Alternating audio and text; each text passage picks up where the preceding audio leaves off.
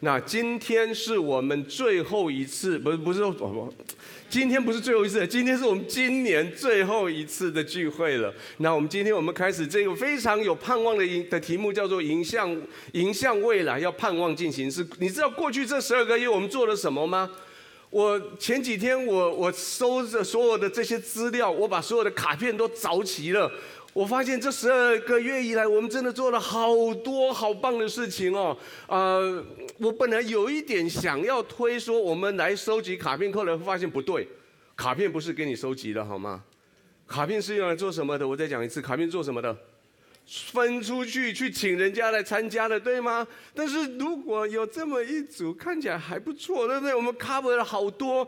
二第张近期教会第二十八年，在今天晚上要结束了。从明天开始是经济教会的第二十九年，而很快的，我们将要庆祝我们第三十年的周年。事实上讲起来，时间真的很奇怪。记不记得以前阿嬷常常就讲一句话：“过年较紧，过节较饿啦。”你听过这句话吗？过年比较快，过日子比较难，对吗？好像过年一天一天的过，好像很慢。可是一个月一个月再过，这样子的十二个月就这样过去了。然后一年一年再过更快，对不对？在接下来这四十分钟，你会发现过得最慢的四十分钟，因为台上那个牧师一直讲，一直讲，一直讲，一直讲。然后一样的时间，每一次每一次跨年的时候，最慢的时候是什么时候？对、啊，倒数那段时间，而且之前的那五分钟，或许那个一零一那个那个洗洗玻璃的，不不那个什么洗洗杯子那根那个脏水是要出来了没有？啊，听听说今年会不一样，我希望今年是不一样。其实每一次当我们专注去思考时间的时候，我就更确定一件事情：我们的生命是永恒的。因为时间对我们来说是这么的不友善，时间对我们来说跟我们的生命里面是这样子的格格不入。你要它快，你要它慢，你要它快的时候它就很慢，你要它慢的时候它就很快。各位，我们是在永恒里面被创造的，在这个世界还没有被创造之前，在没有物质、在没有能量、在没有时间的存在之前，上帝就知道了我们。圣经这么说：说我未成形的体质，你早你的眼睛早已看见；你所定的日子尚未过一日，你都写在你的册子上了。而且神从诸啊，在创立世界之前的基督耶稣里就拣选了我们了。记得那几个字叫做“创立世界之前”。各位，你的源头是来自于永恒的，所以你对于时间你会非常的非常的困惑。你很讨厌没有时间，你很讨讨厌没有空。你讨厌太早，你讨厌太晚，因为你活着，你被创造的地方是没有时间控制的，你活着那个地方是没有被空间所控制的，所以你会很很，你很讨厌你住的地方太窄，你很讨厌你坐的地方跟别人的距离太近，你很讨厌你没有地方可以去施展不开来。啊，经济教会有一个很特别的，就是你进来的时候，你没有办法选自己要坐哪里。所以，如果 如果你要你想坐前面，你就早一点来；你想坐后面，你就晚一点来，对吗？可是老实说，在这个会堂里面，就我来说，我最受不了位置应该就是哦，应该就是中央那里吧？对哦，对对，就那里，前后左右都有人。我最喜欢位置应该是那里，就是在那个最角落最高的那个那个那个椅子上面，那个那个我可以我可以从一个很宽广的地方来看到。我们不喜欢被空间限制，不喜欢被时间限制，我们不喜欢被物质限制，因为请你跟请你跟邻居说，你是永恒来的，而且你将要回到永恒。各位，这是我们这一生中我们在准备的事情。你在回应永恒对你的呼召，你在有限的时间的空间的里面的这个时候，这段时间不管几年、几十年、超过一百年，你要你要努力的对象是你要让自己成为一个圣洁无瑕疵的儿女，进入到永恒里面。可是各位啊，圣诞节的时候我喜欢讲这句话，我说圣诞节是什么？圣诞节是永恒的神来到时间空间的限制的世界。带着被时间、空间限制的我们，要回到永恒，就在神的面前成为瑕没有瑕疵、圣洁的儿女。可是反过来哦，你必须小心哦。我们的日子虽然知道是在永恒，可是你不能就因为我要终终究回到永恒，所以我就我就胡作非为哦，我就浪费我的时间哦。反正我就呆呆在那边站，等到永恒的太空船会来载我。那等的时候呢？等的时候我就随便我要怎么样，我就摆烂，然后我就耍宝，我就做各式各样的的这些事情，好像好像我我就在地上，然后啊、我昨天试了一次，反应不太好，但是我今天试试看。你记得这个电影吗？叫《Star Trek》，或是叫做《星际迷航》。《星际迷航》里面有一句最有名的话，叫做 “Beam me up, Scotty”。记得这句话吗？他们身上带着一个东西来到地球，或者来到哪个星球，然后要走的时候，要逃的时候，不必星球来接他，他们就把一个东西拿出来说 “beam me up”。那那个那个东西叫做什么 “tele 啊 teleportation” 那一类的的物质，就是理论上是可行的，就是一个物质在一个机器里面把物质变成能量，那个能量借着无线传输。到了某个地方以后，那个能量又变成物质，所以你就从一个地球的一个星球的表面，滋，就被带上去了。可是永恒不是这样，永恒不是站在那里，哦、上帝要带我去，这样这样带我去，这样带我去。不，永恒是什么？永恒是我们的每一天每一日。当你认识耶稣以后，你的生命已经跟永恒连接起来。你知道我的生命是从永恒开始的，我的生命是在永恒里面的永恒，所以我就活在地上，我脚还踩在地上的时候，我的心、我的灵已经在永恒里面过日子。各位，这是新年，每一次到了新年的时候，我们要来想这件事情，想到时间，想到空间，想到你的能力。而今天我要用这一段故事，那这段故事在礼拜二后天。啊、呃，当呃怀德怀德哥他跟你继续在讲回到吉甲的时候，他会讲得更详细。今天我先做为他做一点点的呃导论，好吗？这个故事是这样，这个故事的我要从约书亚带着百姓进入迦南地，来到这个地方叫吉甲。这个故事我们要来跟你分享，在过年的时候有三件很重要的事情你可以做。第一件事情，在过年的跨年的这一段时间。你需要开始去传讲你的生命历史，你去数算神给你的这些恩典。以色列百姓经过四十年的旷野生活，来到了约旦河边。他们来过了约旦河，他们开始下一个季节。他们过约旦河的那个动作，似乎就是神特意的让他们去想起，或是去提醒他们，四十年前他们的。爸爸他们的阿公经过红海的时候所做的事情是完全一样的，所以他们过红海的时候，一样的水在远远的地方立起来，阻止那个水继续流下来。一样的，他们就走过，他们要下水的时候，就祭司扛扛着约柜就先走，走到河的中间停下来，地都是变成干的，百姓就越过祭司上过过去到了迦南地，上了岸，上了岸以后，摩呃呃。约书亚做了一件事情。约书亚，我们来看约书亚他做了什么事情？我们来读好吗？来，以色列人都照约书亚所吩咐的，按着以色列人支派的数目，从约旦河中取了十二块石头，都遵耶和华所吩咐的，约书亚去行了。他们把石头带过去，在所住宿的地方就放在那里。约书亚另把十二块石头立在约旦河中，在抬约柜的祭司脚站立的地方。直到今日，那个石头还在那里。所以支派走过那个约旦河的时候，不是只有这样走过去，他们捡了一个石头，到了岸上把它摆起来，又从岸上又拿了一个石头，回到河里面，把它放在祭司所站的位置，把它绕起来。所以那个动作绕起来，那个动作叫做 gigar，或是叫做圈的动作。吉甲的第一个名字是绕成一个圈，他们用十二个石头，就就在上岸以后绕成了一个圈。呃，有人去去模仿这样子，可是我觉得这件上面不太对，谁扛得起那种石头啊？十二个人，十二个人，每个人都派一个最壮的去，那大家都我如果去，我应该挑一个小石头扛吧。可是不管如何，到了岸上的时候，他们到了岸上，他们把这个石头绕成一个圈，成为他们称呼那个地方叫做吉甲。在这吉甲，我们继续读发生什么事情？好吧，来，正月初十日，百姓从约旦河上来，就在吉甲，在耶利哥的东边安营。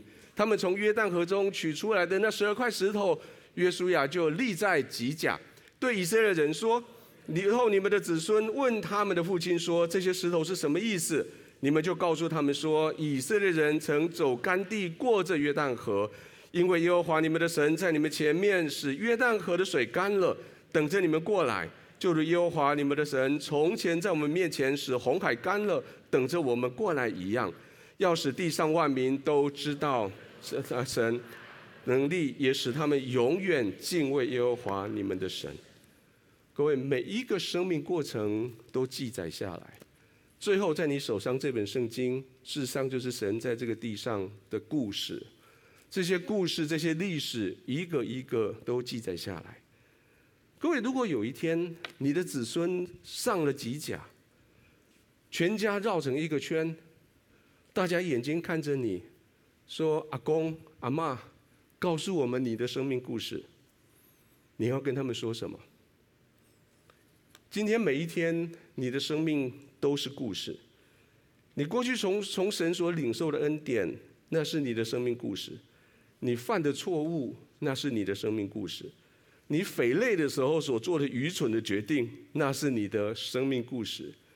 在关键时刻，你做的关键的决定，不管那个决定后来是好决定，还是后来是个坏决定，后来神什么样这样好的决定、坏的决定互相效力，来为了你来服侍的时候，那是你的生命故事。在你的生命故事里面，你对你的子孙描述上帝怎么去去带领你，上帝怎么去饶恕你的过犯，上帝怎么施恩给你，怎么样给你恩惠，怎么带着你牵着你的手走不容易的路。我相信那十二个石头不是只摆在那里，那十二个石头摆在那里，象征的是这十二个支派的人。他们到了目的地以后，他们他们祖宗所所游的那块地以后，他们就坐，他们就一圈一圈坐下来，他们就开始描述，在这一段时间我经历了什么，我看到了什么。各位，这是我们的故事，你可以开始传讲你的故事给你的子孙吗？那我给你几个建议，在这些建议里面，你必须建立你的家庭里面所有的 milestone，或是你的属灵经历。知道现在一零八课刚学生在写一种东西，叫做呃什么学程，呃学呃那叫什么学习历程，对吗？你也必须开始整理你的属灵的历程，属灵的历程非常重要。比如说，在你们家庭里面，你们有没有哪一些你们最喜欢的旅游点？这是你们家庭里面的故事。有没有你们家庭里面最喜欢的旅游的方式？或是某一个城市，或是某一个国家，或是某一个景点，也许你们喜欢搭飞机，喜欢驾车，每个每个家庭都不一样。你们的家有没有最喜欢的餐厅？就是每次到那个餐厅去吃饭，你会想起谁？你会想起最好吃的东西在那里。呃，我有一家很有我很喜欢的餐厅，但是那家在我们在教教会附近的那家南屯那家关了，剩下大理还有一家。啊、呃，我们不为他广告，但是我必须讲他名，叫一元堂，你知道这一家吗？哦，对对对，他就会点头哈。我为什么喜欢那一家呢？因为我跟修哥我们俩都很喜欢。我们每个有一段时间，我们每个礼拜六晚上青年堂聚会，八点聚会结束以后，我们就开车就到南屯路这一家。然后，哦，他们的蚵仔米粉真的很好吃，然后，然后其他东西都很好吃。可是我们喜欢这一家的另外一个名的理由，是因为他的名字我们喜欢。那个名字叫做一元堂，讲的是经济教会的核心身份，就是一言堂。就是，就是我们只听嘛，这一言堂不是讲只听修哥了，只只听神的话，叫做一言堂这样。你要知道，你家里面你的人、你的朋友，他们喜欢你的、你的孩子们，他们喜欢的食物，最重要是借着这些食物。或这些餐厅、旅游的经验，甚至后面的这些重要的日子，去传讲你们家庭里面的故事。久了以后，你会发现这些阿公阿嬷每次讲的都一样，但是一样又一样，让他讲，因为讲了以后，这个成为你们的家庭。记得每一个人的生日哦，记得每一个人的结婚日哦。各位男人，现在我对你讲话，你要记得这两个密码。第一个密码是你结婚纪念日，第二个密码是你结婚多久了。百元，你结婚纪念日赶快讲。结婚多久了？几个月？几天？各位，把这些日子放在你的大脑，有了，我有塞起来。我结婚三十六年六个月又四天了。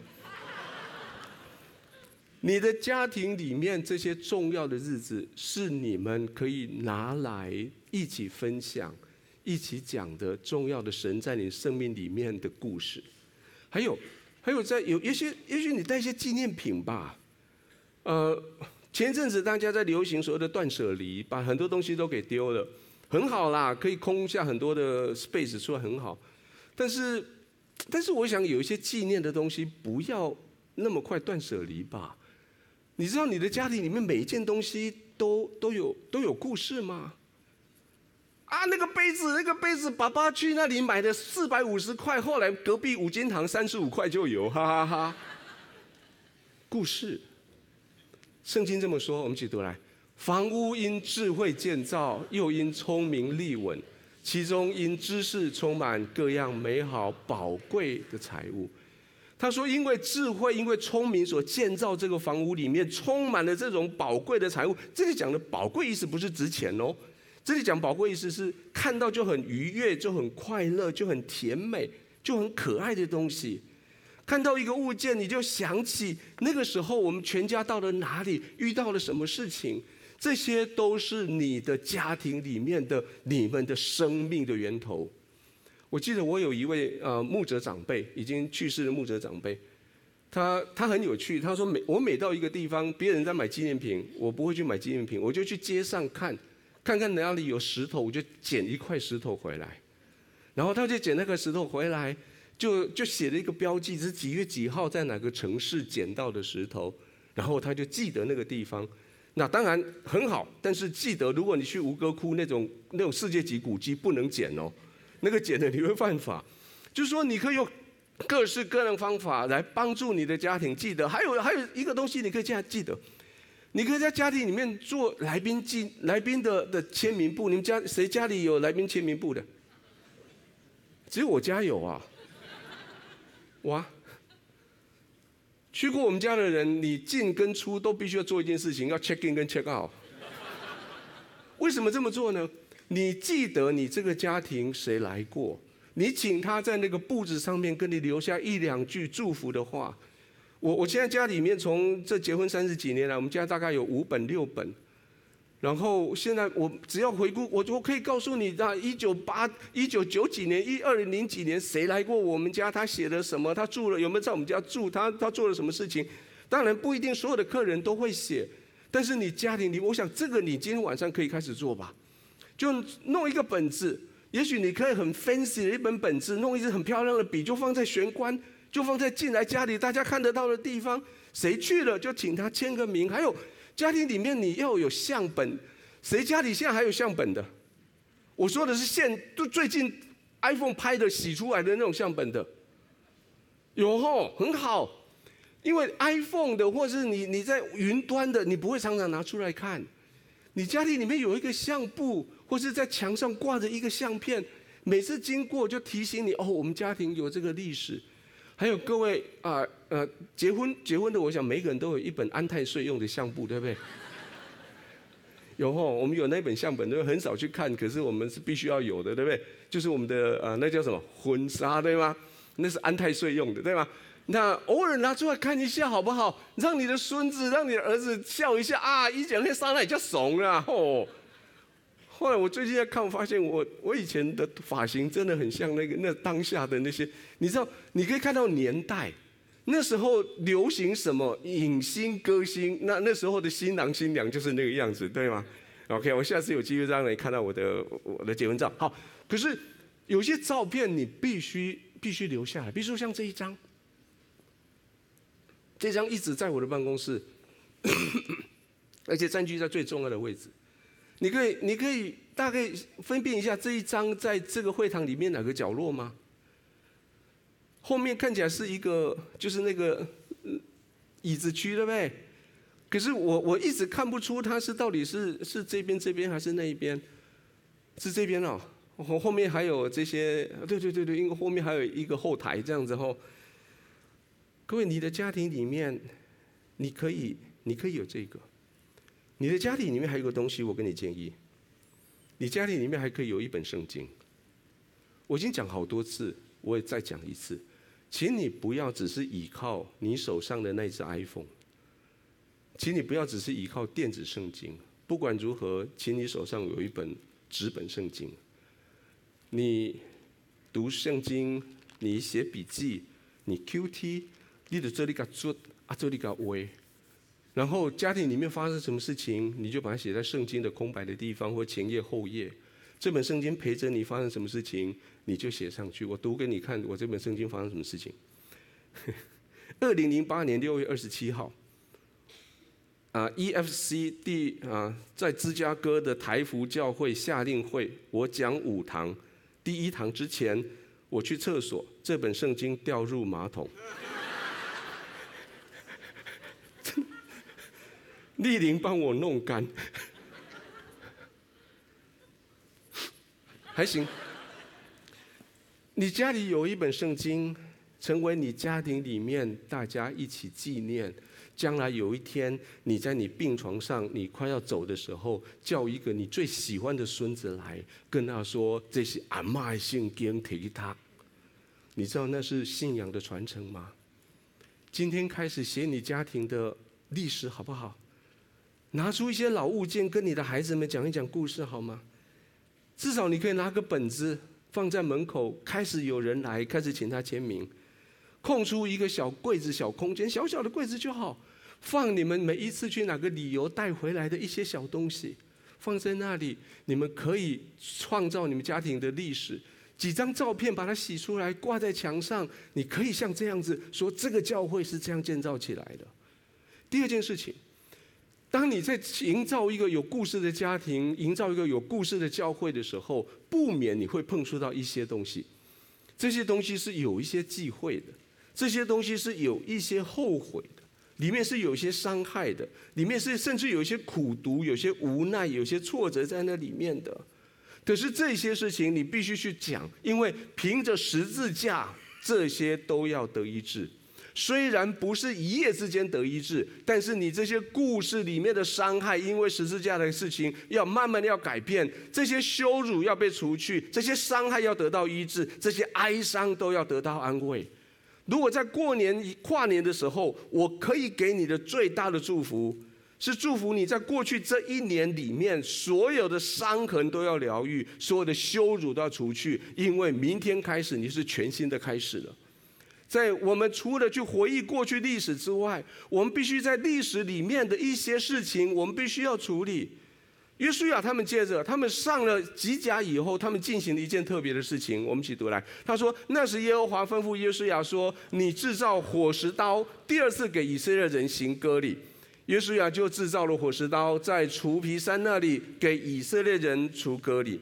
约书亚行割礼的缘故，是因为从埃及出来的众民，就是一切能打仗的男丁，出了埃及以后都死在旷野的路上，因为出来的众民都受过割礼。”唯独出埃及以后，在旷野的路上所生的众民都没有受过割礼，所以他们就在那里行了割礼。在第五章到五章的第七节的时候，他们的子孙就是耶和华所兴起来接续他们的，都没有受过割礼，因为在路上没有给他们行割礼。约约书亚这才给他们行了。国民都受完的割礼，就住在营中自己的地方，等到痊愈了。割礼这两个字，光听就觉得很痛，所以他们全营的男生都行了割礼以后，全国就停止上班上课三天。等到这个割礼行完了，神给他们这个评论，就是我们刚读的主题经文，说耶和华对约书亚说：“我今天将埃及的羞辱从你们身上滚去了。埃及羞辱多久？埃及羞辱四百年。”加上在旷野的那四十年，四百四十年，我把这些羞辱从你们身上滚去了。表面上看起来那是一个肉体上面的一个手术，除去的是身上一个没有什么功能的一块皮肤组织。它虽然没有功能，可是那块皮肤组织在那里会藏污纳垢，甚至会到最后会造成很多的困难。割礼的手术是把那个天生的没有没有功能的藏污纳垢那块皮肤把它切掉，就是这样。可是更深层的说，这个手术在做的是一个宣告，宣告这个人的身上不再藏污纳垢，宣告我们跟其他的周边的人民不一样，只有我们这个民族行这样子的一个礼仪。宣告我们不再被过去的东西所捆绑，宣告我们除去过去的羞辱了，宣告这些终结对我的控诉全部终结了，这些生命里面污秽的源头都已经要除掉了，宣告我重新开始我的生命。就以色列民来说，宣他们除掉的是过去这四十年，这这一代四十年在旷野里面那些疑惑，在旷野里面的那些对神的不敬。可是，就整个民族来说，去除的是四十年之前那四百年他们在埃及所遭遇到的那些被奴隶的过程。就在这个时候，这个歌里行在他们的身上，他们开始有了自己的身份认同，开始产生出来。这是我们熟悉的故事。我们熟悉的故事说，埃及呃，以色列人在埃及等了四百年，终于有摩西把他们带他们离开埃及。但是我读圣经的时候，我就问这个问题。四百年后，四百年从来没有一个人想过说我们要离开埃及吗？你有想过这个问题？四百年他们在那边受苦，在那边成为二等公民，在那边当奴隶。四百年中间从来没有一个人想过我们不要在这里，我们起来革命吗？我相信有，我相信有人起来说：“哎，我们这样不行。”其他人说：“对，我们不行。”那另外一个问说：“那我们怎么办？”这个我说：“我不知道。”好，那算了，我们继续做。有一个说我们要起来反抗，对，我们起来反抗，加我们组织啊！对不起，明天下雨，我们后天再来好不好？四百年已经够使得一个人他当奴隶当到习惯了。所以出埃及记，如果你仔细看，其实出埃及记整本出埃及记只讲一件事情：奴隶当久了，忽然间有了自由，你不知道该怎么使用自由；奴隶当久了，你不知道该自己决定明天要做什么，不知道主人没有说。你已经忘了怎么做自由的人了，所以在出埃及里面，产在留下这个很有趣的记录。这十次他们抱怨，跟摩西抱怨，而且每一次抱怨的结果，或者啊，每一次抱怨的内容，都是摩西要带我们回去，摩西要带我们回去。我们在埃及有肉吃，我们在埃及有水喝，我们在埃及在那锅边吃火锅，还有什么菜什么菜，开始在回顾他们的他们啊，埃及海底捞，在在在那边想。讲那些东西，我们那里有那家店，这里都没有。各位，这是一个很吊诡的东西。我相信这也是罪在我们生命里面最恐怖的地方，就是它使得你知道，你某种日子你过得很苦，可是你会到了最后，你觉得苦是苦，但是已经习惯了。等到你有机会要脱离的时候，你还不知所措。等到你脱离了以后，你遇到了困难，你就又想要回去原来的生活方式，继续受苦，然后在受苦里面继续抱怨了。如果你看过家暴的、酒瘾的、药瘾的、赌博瘾的、毒瘾的这些家庭的这些医治的过程里面，在精神医学上有一个很特别的名词，叫做 codependence，或者叫做交互依赖。相互依赖的意思是说，明明这个家庭里面有一个人，他是造成大家困扰的，可是有机会改变他的时候，他不想不想改变，全家其他的人就跟着他不改变。所以，当看到一个故事不断的重演，被家暴打到去急诊室的，就他到了急诊室以后，就把先生就带过去，把他医好以后带回来，跟他说以后我不会了。然后这个太太就留在那个家庭里面，过一段时间又发生家暴，一样又去急诊室。他他喝了酒回来，吐得满地都是，全身脏兮兮。太太就就跟他说：“干嘛这样喝？”然后他就开始啊，酒后闹事，在那边打人啊，骂人。然后完了以后就昏倒。然后太太就帮他把地弄干净，帮他把衣服换干净，让他躺在床上好好的睡一觉。第二天睡醒，他就穿上西装，又人模人样，又去上班。下了班以后继续喝酒，一样的。酒瘾也是这样，赌博的瘾也是这样，欠了一屁股债，谁去付钱呢、啊？家庭里面人去帮他把债给付掉。他说以后不会了，以后会不会？以后还会。可家人，你说啊个胆你卖差别，不要理他。不，他是我们的家人，我们要照顾他。为什么会这样？因为没有割离，因为没有把这一些的根基藏污纳垢地方切干净。也许。也许你生命里面有一个旧的习惯，你想要改掉，你自己为那个旧的习惯很受苦，你自己知道不应该再这么下去，你想把它除掉，可是问题是，你不知道除掉以后你能够做什么，改了以后你能够做什么，不这么做，那你怎么消除你的压力？所以你就继续那个旧习惯，为什么会这样？因为没有把藏污纳垢的清除掉。我想起我好多的我在医院所遇到的朋友，我帮助他们说：我们把酒戒了好不好？我们把这个毒品戒了好不好？我最常用的方法就是：如果你戒了酒，你可以多活二十年。那个人最常回答问题说：多多活二十年没有酒喝，我活着干嘛？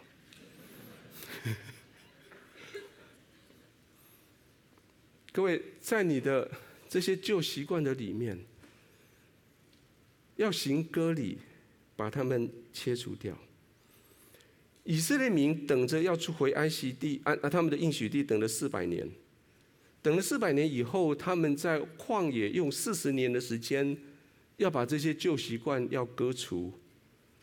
那四百年用四十年割除，所以把那一代割除以后，他们进入了迦南地，行了割礼，进到迦南地，他们割除了吗？老实说，没有。进了迦南地以后，接下来有四百，另外四百年的时间是所谓的四世纪的时间。哈，我们那个那卷书四世纪四百年，割除了吗？没有。四百年之后，有一百二十年的联合王国时间，从扫罗到大卫到所罗门，一百二十年有一个君王照顾他们的时候，有割除这些旧习惯吗？没有。所罗门之后有九百年的时间，是这一个国家分裂，然后灭亡，然后被巴比伦、被亚瑟拿走的时间。他们改了吗？没有，一直到什么时候？一直到九百年之后，耶稣出现在地上。耶稣讲这句话，我们就说：日期满了，神的国近了，你们当悔改信福音。各位，如果你在过去这段时间，你是跟以色列百姓一样，经过四百年、四十年，又四百年，又又一百二十年，又又九百年，那些东西你就是改不掉的。今天我要来跟你宣告，日期已经满了，我要跟你宣告，神的国近了。我要宣告，你要你要悔改。我要说，你要开始信福音。保罗这么说：说外面做犹太人的不是真犹太人，要在里面做犹太人。那些真割礼是心里的，是在乎灵，不在乎仪文。这人的称赞不是从人来，是从神来的。如果你要行割礼，割礼很痛。割礼完了以后，你需要休息，因为你过去的生活态度，你所熟悉的处理事情的方法。你对事情的全盘必须要全盘的调整，需要完全的翻转。其实那段时间是很不舒服的。如果有人戒过烟，你就知道怎么一回事。你的嘴巴里面总是少一个东西，对吗？就是你好喜欢有东西在嘴里面咬。你戒过酒的，你知道是怎么一回事。你戒过其他的瘾的，你知道那是怎么一回事。那段时间你会很软弱，那段时间你很脆弱，你需要时间好好的休养，好好的重新的恢复。各位，让我让我拜托你，如果在我们的教会里面，在你的小组，在你家庭里面有弟兄姐妹，面对他们生命这一段戒除某一个事情、行完割礼的那段软弱的时间的时候，请你多多担待他们好吗？请你给他们时间可以修复好吗？请你给他们机会，给他们空间可以修复好吗？请你告诉他们说不要急，要有耐心。他们刚行的割礼。刚刚告别原来的旧的生活方式，他们刚刚除去了过去生活的那些那些模范的样子，他们现在还正在调整，要怎么从用全新的人要出发，不要再去触碰他们的伤口，让他们稍微休息一下。我讲到这里，我想起小时候我最喜欢做的事情，不是不是，大家小朋友都喜欢做。小时候我们去学校都会打预防针，对不对？打完预防针手都很痛。我不知道你有没有跟我一样坏？那时候我们做什么？打同学的手，对吗？啊，对哦，点头了的，后来就悔改信耶稣了，对，很好。不要这么做，会很痛，会很痛。所以在我们的弟兄姐妹中间，如果他还在施工中，请你期待他好吗？如果你的弟兄姐妹他他犯了一些错误，他改了，然后后来又有一点回去了，又改了，请你给他机会，慢慢慢慢的来好吗？我附带一提的是，割礼行在成人的身上会很痛，可是割礼如果行在小 baby 身上很 OK。以色列民的传统，生生下以后第八天行割礼，后来发现医学上很有道理。第八天的时候，他体内的那个凝血的因子，还有那血小板的数字是最高的时候。那时候，那个时候啊，婴儿的的这些痛的神经还没有完全发展的时候。所以那个时候的行的割礼，小孩长大以后，他不记得那个痛。小孩其实是当场当场那一刀下去，他会哭一下，可是就跟打预防针一样。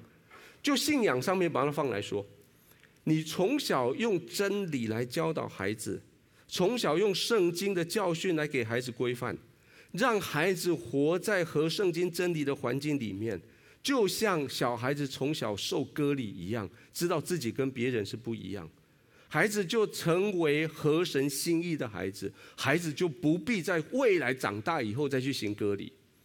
我多少爸爸妈妈，你在小孩子很小的时候不准他们吃巧克力，有吗？然后我我们教会我彰化那边的那些爸爸妈妈都教得很好，那个小小孩三岁四岁小小好喜欢冲我的办公室，好喜欢打开我的冰箱看阿公这里面有什么东西好吃。只要我讲出一句话，他们就会缩手说：“还有巧克力哦哦啊！”妈妈说不可以吃。他们就缩手了。你从小为孩子束腰，免除将来他们长大以后要行割礼的痛苦。各位，也许你刚来教会，请你，请你，也许你刚经过这种割礼，这些疼痛，这些不适应，继续留在培育系统里面，继续在这里面得到医治，继续得到培育。你的小组的家人会陪着你。你的小组生活，你的教会生活会陪着你，让你割除那一些，让你长大成人。而最后一个，在这段故事里面，我们要看到今天，我要给你第三个标题：你不仅仅告别了过去，你感恩，不仅仅啊将这些啊这些除掉，在羞辱除掉，你开始建立你的生命基地，你开始重新跟神立约。不只是刚信主的人要这样，我们每一个人都需要做这件事情。以色列人登陆的那个地方，那个地方我们刚说它叫吉甲。吉甲这个字原来的意思是绕一圈的意思，可是绕一圈你就可以看到一个圆的东西就会滚，所以后来才发展出“滚”的这个字义。那个吉甲基本上来说，那个吉甲后来不是一个城市，那只是一个战斗营，是个临时的营地。他们所以后来圣经里面写吉甲营地，那是指的那个地方。后来在耶利哥的北边有另外有一个他们固定的吉甲，那个吉甲里面就有比较多的这些建设在那里，可那个现在已经荒废掉了。在它的旁边，现在在现在那里有个城市叫做吉甲，就在那里。在在整本后后面礼拜二礼拜二啊，怀德哥会跟你讲的更清楚。在整个约书亚记的过程里面，后来吉甲变成一个概念性的东西。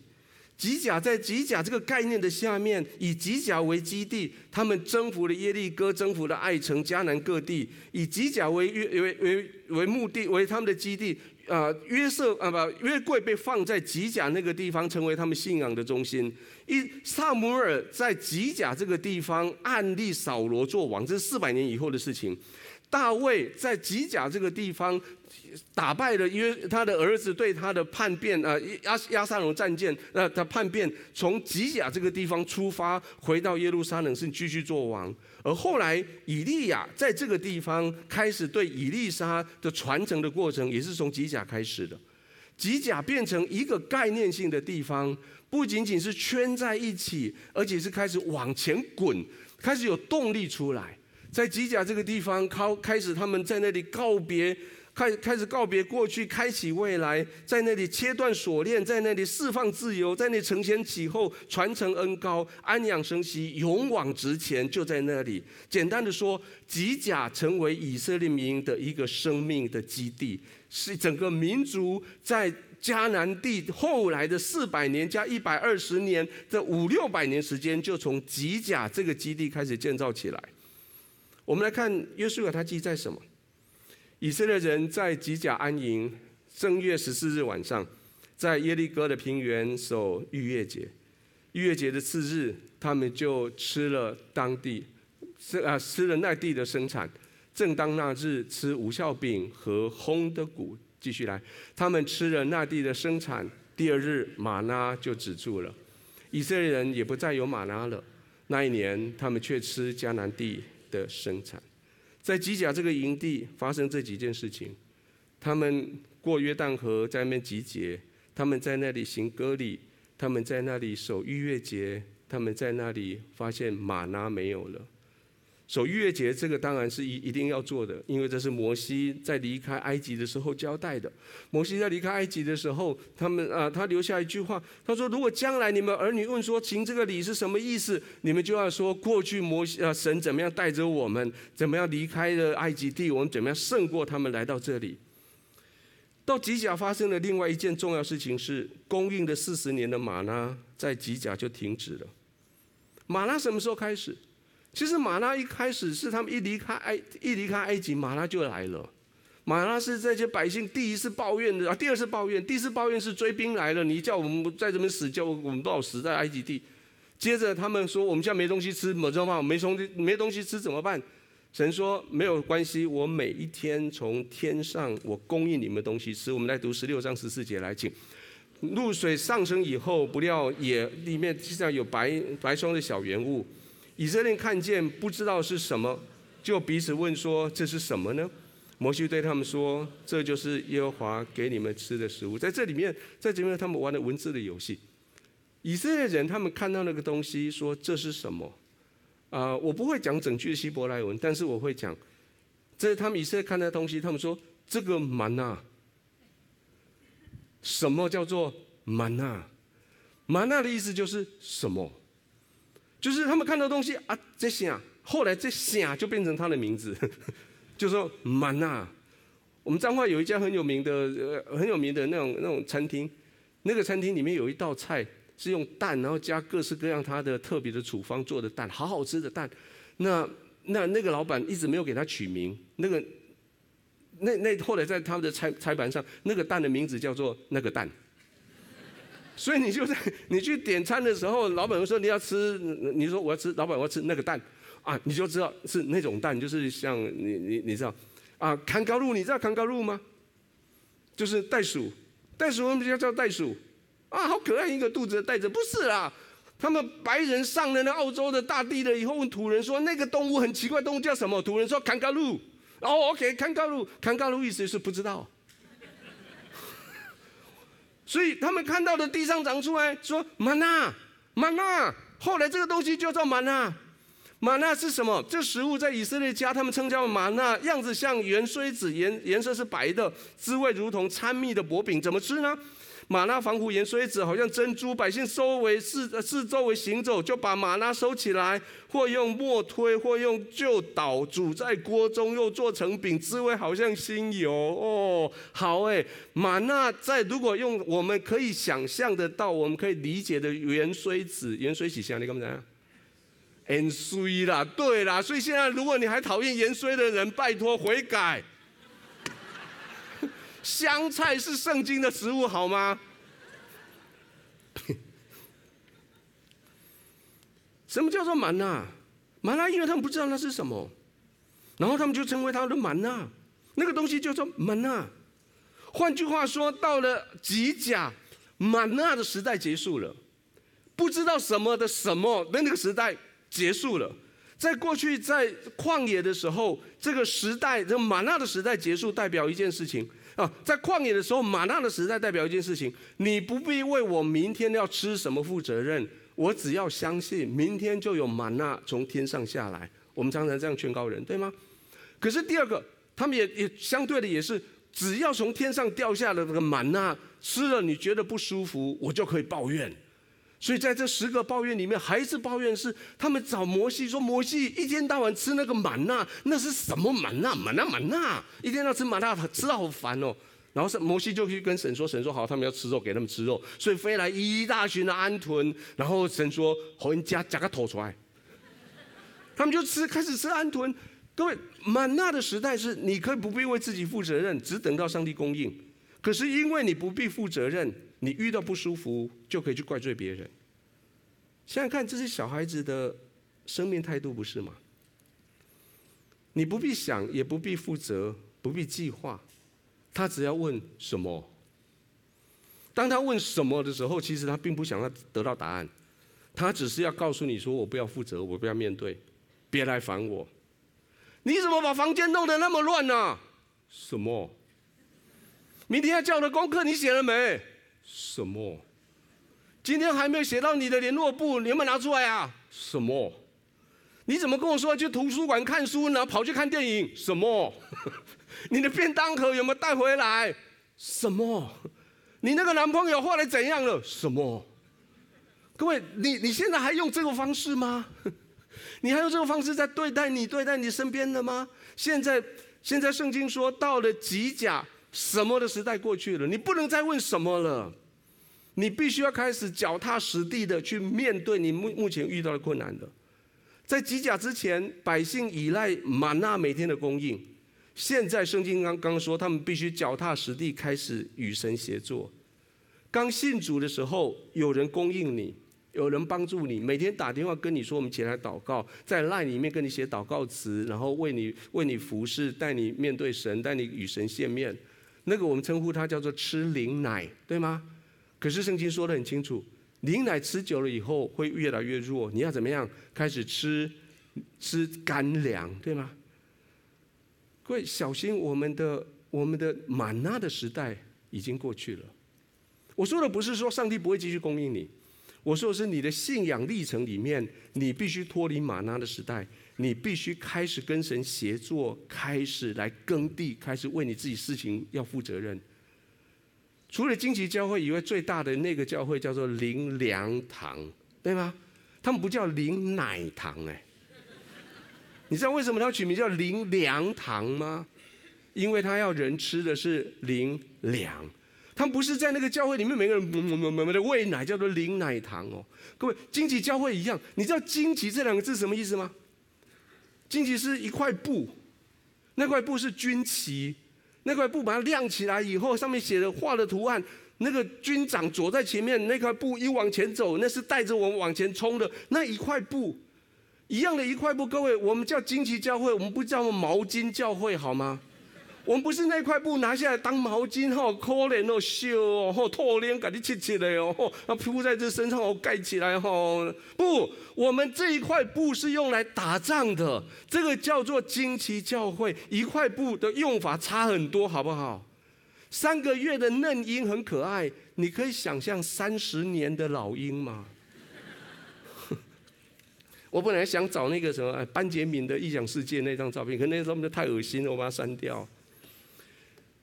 各位，季节到了，不要只喂养，你不要只被喂养了，你要开始下田去工作，你要开始自己生产食物了。上帝将会祝福你的土地，借着环境要来祝福你。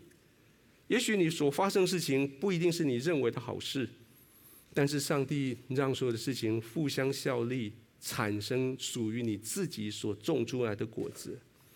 当然，我很期待，我真的邀请你每一个主日来参加主日，来听牧师讲道，然后很有礼貌的牧师讲笑话，你要笑，然后你要到前面来接受这些代祷服饰。你需要人家扶持你的时候，需要人家陪伴的时候，你要陪伴。你有信仰疑问的时候，你要问，这些都很好。但是让我再次告诉你，玛拉的时代过去了，你要开始自己耕种了，你要长大了啦，你要自己看圣经了啦。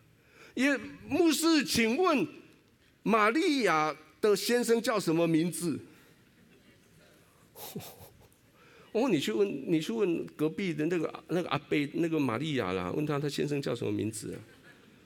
这些问题你需要开始要读圣经了，你需要自己去寻求神了，你需要自己安静下来，有一个地方成为你的吉甲，在那个吉甲那个地方，哥已经不再是仰赖马拉，你开始自己吃去开始去耕种，开始去读圣经了。各位，你有一个地方你可以安静读书的地方吗？你有一个地方，你可以安静跟神相处的地方吗？问题是你的吉甲，我的问题是你的吉甲在哪里？我有个机甲，我的机甲在彰化经济教会的八楼的办公室，我把它设置得很很有趣。那里面除了有书、有电脑、有各种的参考资料，当然还有很重要的一堆咖啡器具，还有一堆你知道我的生命里面已经脱离不了悲剧，一堆的悲剧就是一堆杯子的意思哦。然后还有一还有一群跟我一起帕西伯腿的一群童工，那个地方是我的机甲。我在那个地方读经，在那里祷告，在那里遇见神，在那边 QT，在那边做计划，在那个地方计划教会的未来。你的机甲在哪里？今天我想鼓励你回去找一个机甲。也许不需要一个很大的办公室，也许就是你的你一个小角落，也许就是一个一张沙发，在那个地方，你在那里安静的，在那个地方与神交流。随时回到吉甲，后来吉甲成为迦南地啊，征服迦南地很重要的据地。他们出去了，不管打赢打输，就回来吉甲，就在吉甲那边重新得力，然后再出去再打，出去再打，从吉甲当做他们的核心，开始往外面来拓展。上个月的贝克特会留下一句最有趣的话，叫做“我们有大事要做”。各位，我们在吉甲凝结的时候，我们有大事要做，什么事？这是这是耶稣给我们的事。耶稣说：“你们去，使万民做我的门徒，奉父子圣灵的名给他们施洗。凡我所吩咐你们的，都教训他们。我就常与你们同在，直到世界的末了。”圣经很有意思，我喜欢看圣经，我喜欢从头看看到尾，我又看回来。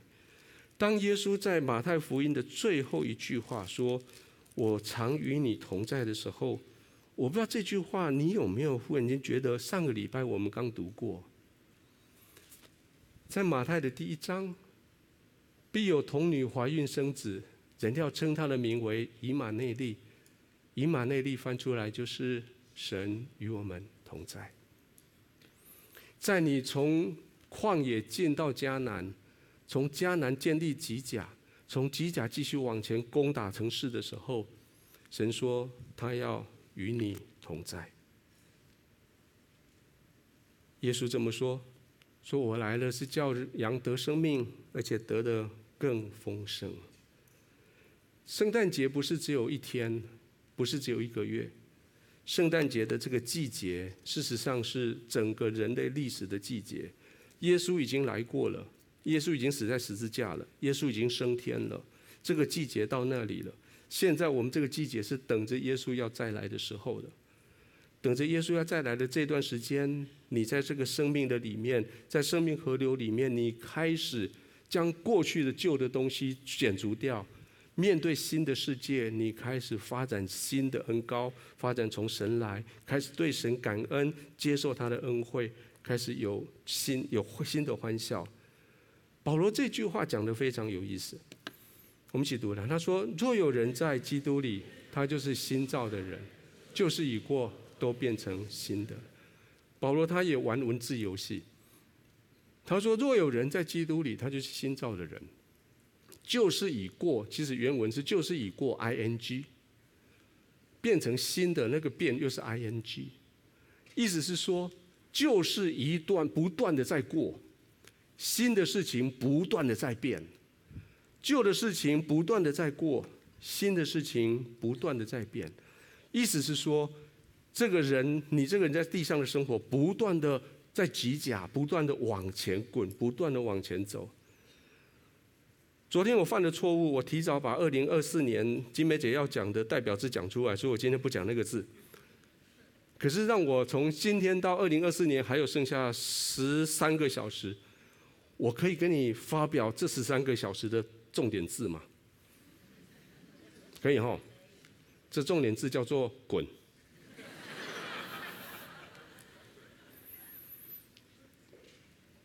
我相信在你生命里面，好多东西你要叫它滚。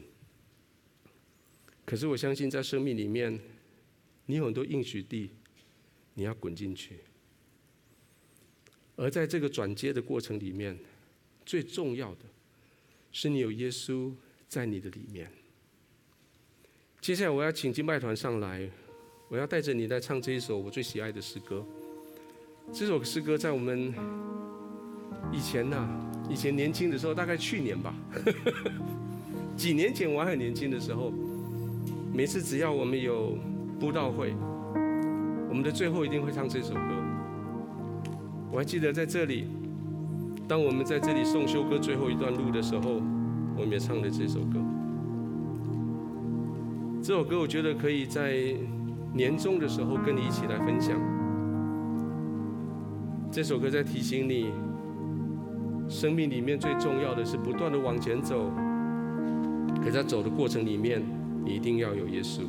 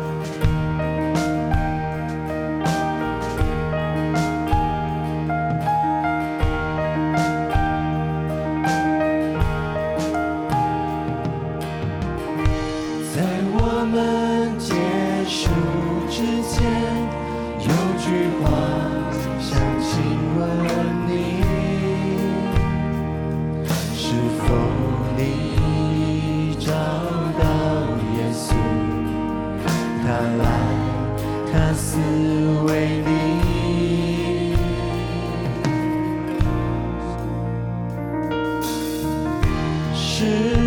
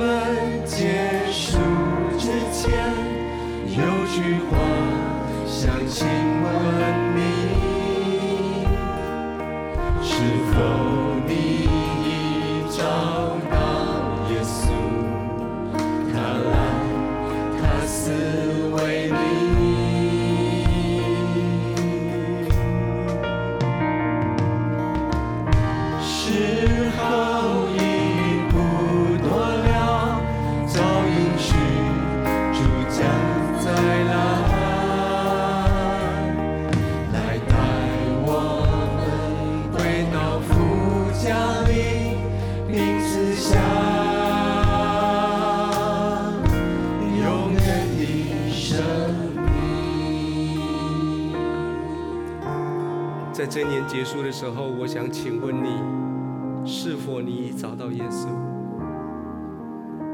我想请问你，是否你已经离开旷野来到吉甲？